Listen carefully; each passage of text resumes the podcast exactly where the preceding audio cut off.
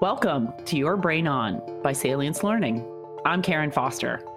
And I'm Krista Gerhard.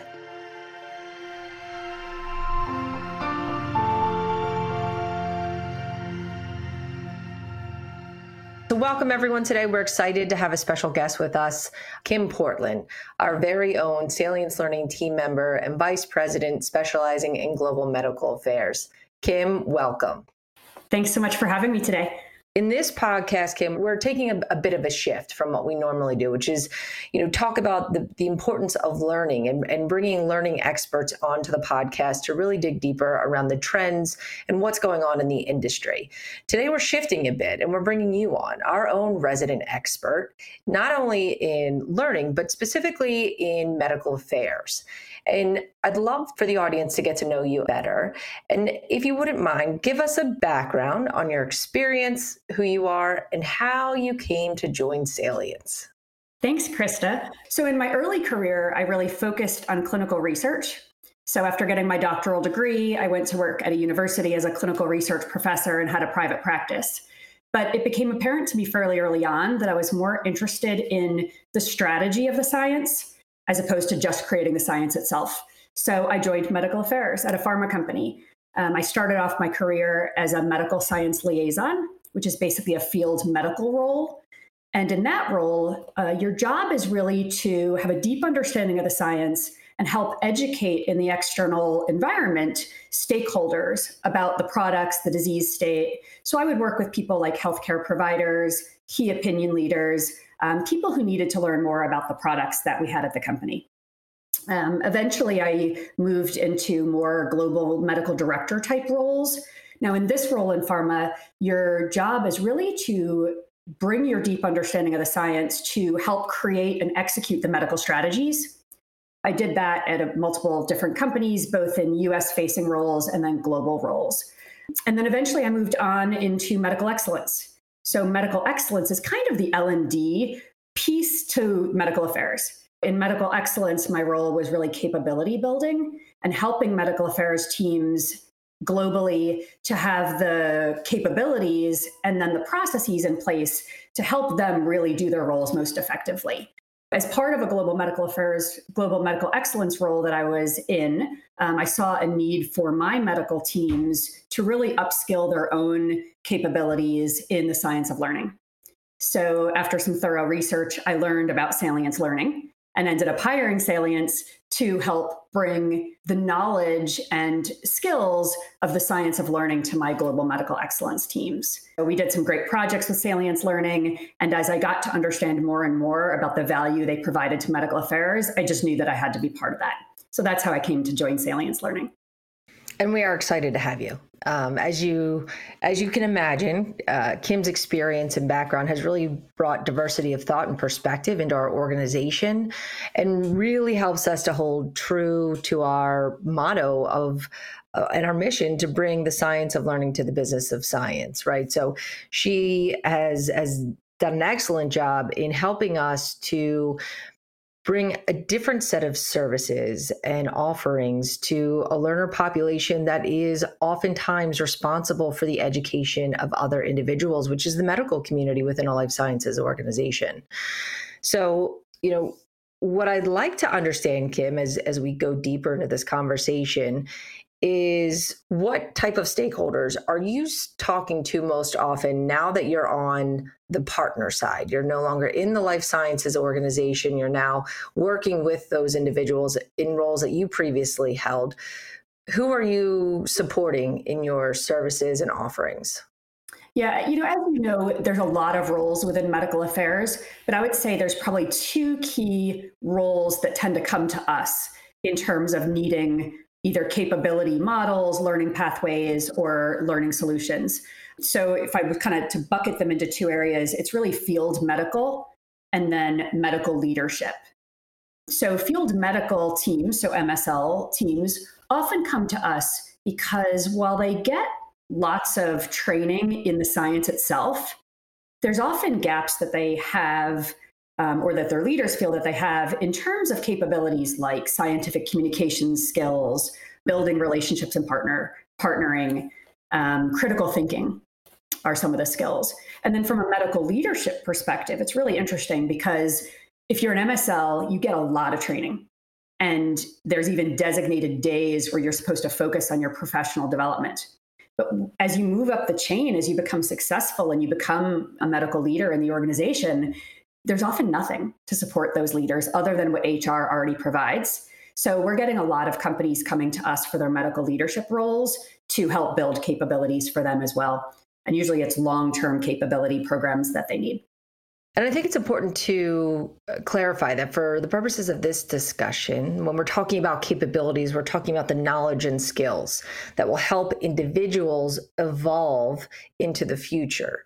Um, so, not capabilities in terms of a set of offerings or organizational technology capabilities, but really we're talking about the knowledge and skills related to the individual's professional development.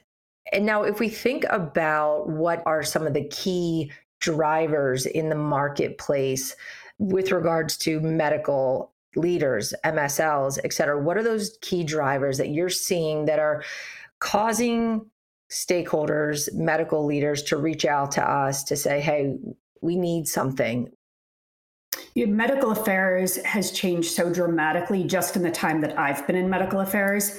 And there's a lot of factors that I think are influencing it. So it used to be, you know, let's say 20 years ago, if you were really a clinical expert and you or a scientist with a deep understanding of the science, you could really be successful in medical affairs because the early role of medical affairs was more of a reactive role around medical education. But a lot of changes have happened in medical affairs and the role of medical affairs has been significantly elevated in pharma companies. You know, it, its products have become more complicated the regulatory pathways themselves have become more challenging, things like biologics that make those regulatory pathways a lot more challenging to navigate. There's been with digital and with the internet evolving, there's huge changes now in how physicians get their information. And then, of course, there's the consumers and their role in decision making that has changed dramatically. So I think all these factors have led to medical affairs changing as a function. And I think within most organizations now, medical affairs is really seen as a key thought partner to other functions like the commercial teams, um, sales, marketing, et cetera, whereas before they were a, a support role. So I think with all of this, what's not happened as much is that the capability building to get the medical affairs team members kind of on the forefront of the future hasn't really happened in the way that at some companies that it really needs to. So I think there's ended, ending up being gaps in capabilities uh, because it used to be that hiring very smart scientific experts was enough to be successful. So there are so many trends that I think are really driving medical affairs changes at this point. I'm going to focus on three of them. One is changes to stakeholder engagement. Now, this is no surprise. I think with COVID, people are really talking a lot about this one. You know, there was a quick shift to virtual engagement last year with external stakeholders like the HCPs and the KOLs. I think, though, it's really likely that the shift is probably here to stay. And I think this is the piece that companies are really trying to figure out now is not just, okay, what did we, how quickly did we shift and how effective were we during COVID as everything had to move to virtual, but what happens now? We have really been hearing from medical leadership at multiple companies that while physicians are getting their information now more virtually, that they really are open to having more of that live one-on-one engagement again. So we do expect as things are shifting, more vaccines and people are able to go back into one-on-one engagements in person, that that shift is going to be happening. We want to equip our our field medical teams accordingly. Another key trend that I think has been happening over the last years is really a change in the strategic planning process and the requirements needed for medical affairs leaders. So there's a brand plan that every company has for their disease state and products. And in that brand plan, there's multiple pieces. There's a commercial and a sales and marketing plan, there's a medical plan.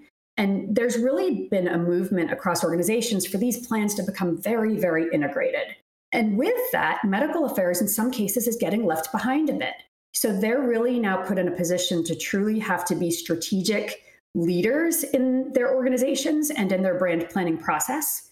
And in some cases, that's working really well. And in some cases, I think some of the medical leaders feel that they don't have the background and training in strategic thinking and the strategic planning process to truly be thought leaders with their commercial counterparts. And I think the final trend that I'll focus on right now is around insights gathering.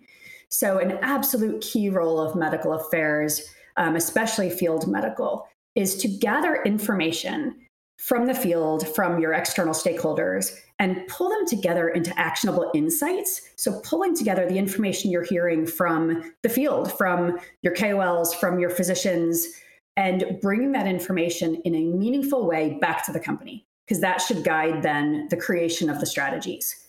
In the past, this has been challenging because if you get many, many insights, how do you synthesize it? How do you analyze it? But now there's some digital solutions to do this like AI is one that a lot of companies are using now to help mine the data and analyze the data. So we need medical leaders, especially, to really understand digital solutions. How do they use digital solutions to really synthesize and better utilize the insights that are gathering from the field? Really interesting information. So, how does that impact the training and development component you know if, if these trends are impacting the medical roles across life sciences how's the industry responding what what does that mean for learning and development professionals or individuals supporting the growth of medical functions and roles yeah, I think, you know, based on these trends, it's really putting a lot more pressure on medical affairs, both the leaders as well as the other team members, to really have these high levels of capabilities in certain areas. I think often we're putting medical professionals in a position of having to do things that they really don't have the experience to do because they've never been trained. So I think companies are coming to us a lot more now for things like strategic thinking training. Because often when a company trains their people on strategic planning, they roll out a template and they teach them how to use the template. That doesn't help them learn how to think strategically and how to plan strategically. And so I think that's one of the key gaps that companies are really coming and looking for how to build the knowledge and skills on pieces like strategic thinking. Thank you for listening to this episode of Your Brain On. Please subscribe to the show on Apple Podcasts or wherever you listen to podcasts. I'm Krista Gerhard. And I'm Karen Foster. And we'll see you next time.